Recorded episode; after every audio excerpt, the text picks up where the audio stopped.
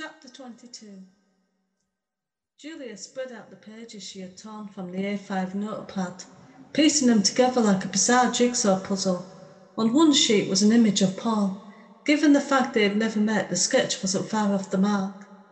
I looked down at that face, the one I used to look forward to seeing. Instead of the persona he created of a loyal and loving boyfriend and later fiance, I saw perverse desires in his eyes and a mouth that existed solely for lies. It was nowhere near the level of obscene Tim had uniquely achieved, but I still berated myself for wasting so much of my life with Paul. So, he's ruled out. He's a perv, but not a murderous one, Julia said. Why does she need to go through this? We already know who the killer is, I demanded. What's she saying? Julia asked, not for the first time, as she saw Steve looking up at me.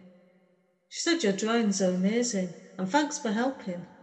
Liar, I muttered, walking towards the kitchen area to avoid the urge to prove Julia's theory wrong by materialising, even without Tim there to make me angry, because then I would give Steve a good hard kick. Maybe move it along though, I heard him suggest. We both know all of this. What we need to figure out is how to make sure the police get Tim for this. I walked back to the living room area. Shh, Julia held up her hand at Steve while studying the rest of the notes and sketches. This is my process. I didn't live this like you two did.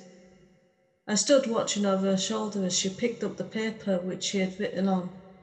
More victims the first time around, the chance to stop them now.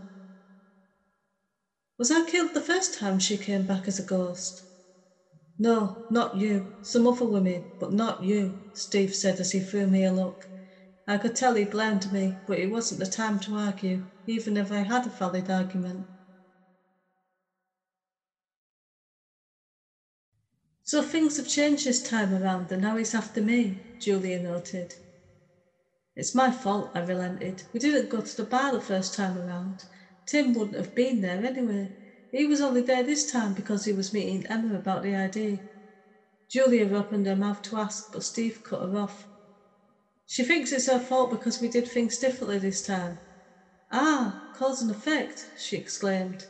Steve nodded, but the way his eyes seemed to search mine for an answer suggested he felt as unsure about her words as I did. Seeing his confusion, she elaborated. It's like a chain of events. Think of them as dominoes all set to go off. If something blocks a path, they might veer off in a different direction to either finish the alternative route or stop falling altogether. One thing in the way is all it takes. So we blocked Tim's dominoes by taking the ID and making sure the police got it. Then he veered off into the bar to threaten Sarah's sister. While that was happening, Sarah steered my dominoes into the bar. Can we drop this domino analogy now? Steve asked. Yes, but you get the point, right? Yes, we both said. Sarah gets it too, he added. I wished I could talk to her directly. Julia said this at the same time as I thought it. I wish I could give this so called gift to you, but there'd be no return, Steve quipped. That's it, she said. I can't give you the sight or whatever you want to call it. No, she shook her head, but I can still talk to her. Come with me to my flat, I have a Ouija board. Haven't we all heard that pickup line before? I retorted.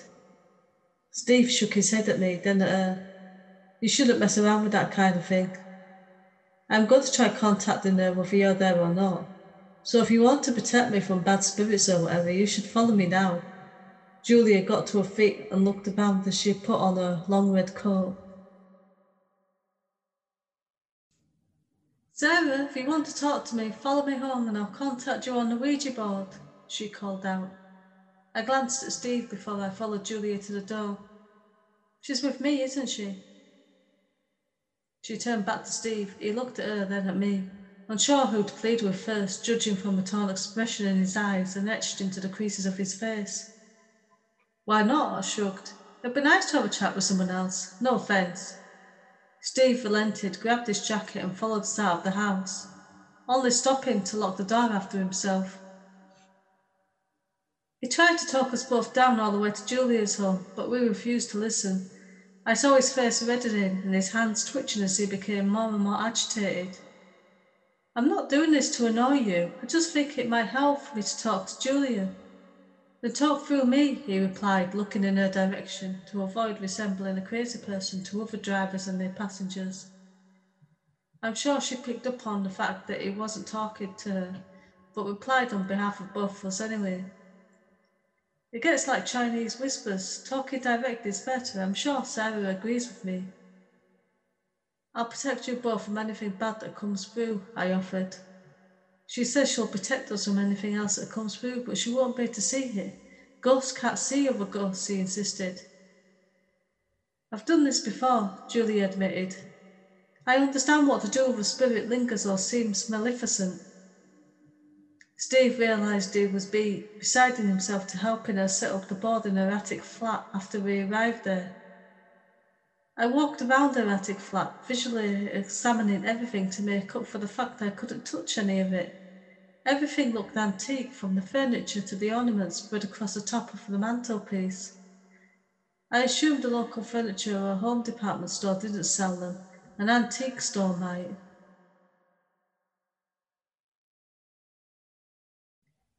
Where did she get all this stuff? I asked Steve. I'm not asking her that, he stated, his eyes wandering to the ornaments lingering on a woman with a baby in her arms. What's she asking? Julia wanted to know. She's only going on about the decor like she's writing for a home furnishing magazine in the afterlife or something, he said, rolling his eyes. I wish I could materialise and shove that mother and baby where the sun doesn't shine, I retorted. Now she's threatening me. It's quite common though for ghosts to become angry, and a gust of wind cut him off, blowing the stack of papers off the desk. Julia leapt to her feet, her face creased in fear or confusion, maybe both. I lifted my hands, despite knowing Julia couldn't see me. That wasn't me, I swear. There's another spirit here. This is why I didn't want to do this Ouija board crap. We haven't started yet, and he already recognised me as someone with a sight. The board just makes them stronger, he protested. His hands covered his ears and he scrunched his eyes shut. Steve, Julia said, her voice softer than when she first insisted on using the board. She looked in my direction and shook her head. Steve, I said, stepping forward and trying to take his hands in mine. Of course, my hands slipped through like they were made of air. It might be better if they were, at least air is useful. I felt anything but useful at that moment, unable to help Steve in the midst of his turmoil. He battled his demons, more accurately his ghost, trying to keep it at bay. I tried to imagine what he or she might be saying to him. Did they need help too? I almost felt like I did when I was alive and something would make me shiver for no reason. It was magnified by at least a thousand. My hands rested on Steve's, pulling them away from his eyes. His eyes opened and so did his mouth. He stared like that, lost for words. I looked down at my hands, but they weren't mine. The fingernails were painted blue, like Julia's. Oh God, I muttered, taking a step back. My hands no longer connected to Steve's. I saw Julia stood in my place. She shuddered a little, but continued to stare at Steve. He was the first to pull his hands away. What did you do? he demanded. I didn't mean to, I said. He continued to glare as if I had sprouted horns and revealed myself to be the Antichrist. I doubt he could have hurt me any more if I was alive and he punched me full force in the face. It's okay, Julia tried to reassure him. No, it's not. She possessed you. Do you understand who does that? Maleficent spirits, that's who. Well, I'm sure she didn't mean to, Julia said. I had to stifle a laugh. It was the same tone of voice my mum used when I was a child and I did something naughty, like taking another child's biscuit. It seemed like the wrong tone to be using when a ghost had possessed you just a minute earlier, accidentally or otherwise. Do you even grasp what happened? Steve demanded. I was me, but I was her too. She cares for you a lot, but she thinks she might be happy with me. She's conflicted about it though. It felt kind of amazing. Not the conflicted part, but the part I could almost talk to her. Steve looked at her, his mind obviously processing everything she said. You're crazy, he exclaimed. Sarah doesn't feel that way about me, and you should feel freaked out by having your body invaded, not be proclaiming how sudden amazing it is. You don't get it, Julia replied, her voice much calmer than his. She didn't mean me any harm. The fact that you're so easily possessed with proof that you shouldn't be around me. I'm a ghost magnet, Steve decided. For most people, the spirit works its way through their dreams and their life, watching unseen. It learns your weaknesses over time. You were taken over just like that. He clapped his hands together. Are you saying I shouldn't help Sarah, or that you shouldn't? I don't know. Both. Steve picked up his coat and left. I could have followed him. I might have if Julia hadn't whispered those seven words. I still want to help you, Sarah. Perhaps it was the way Steve stormed out causing me to doubt his inclination to carry on helping me. Or maybe I was intrigued by Julia and how she might help, particularly as she had a cousin working for the police. I walked towards the Ouija board and concentrated on the pointer, although I felt sure he had a better name which I was unaware of.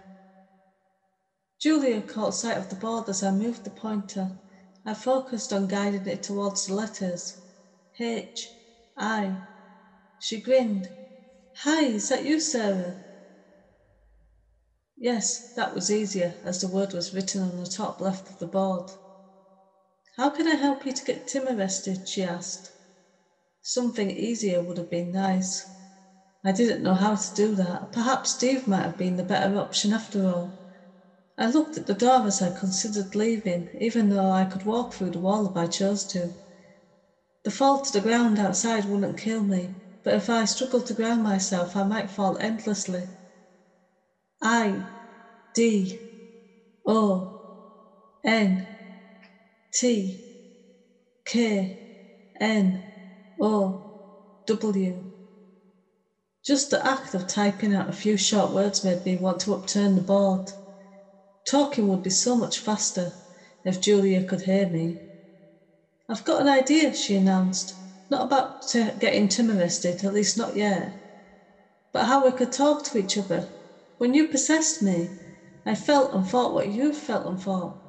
Maybe, she began.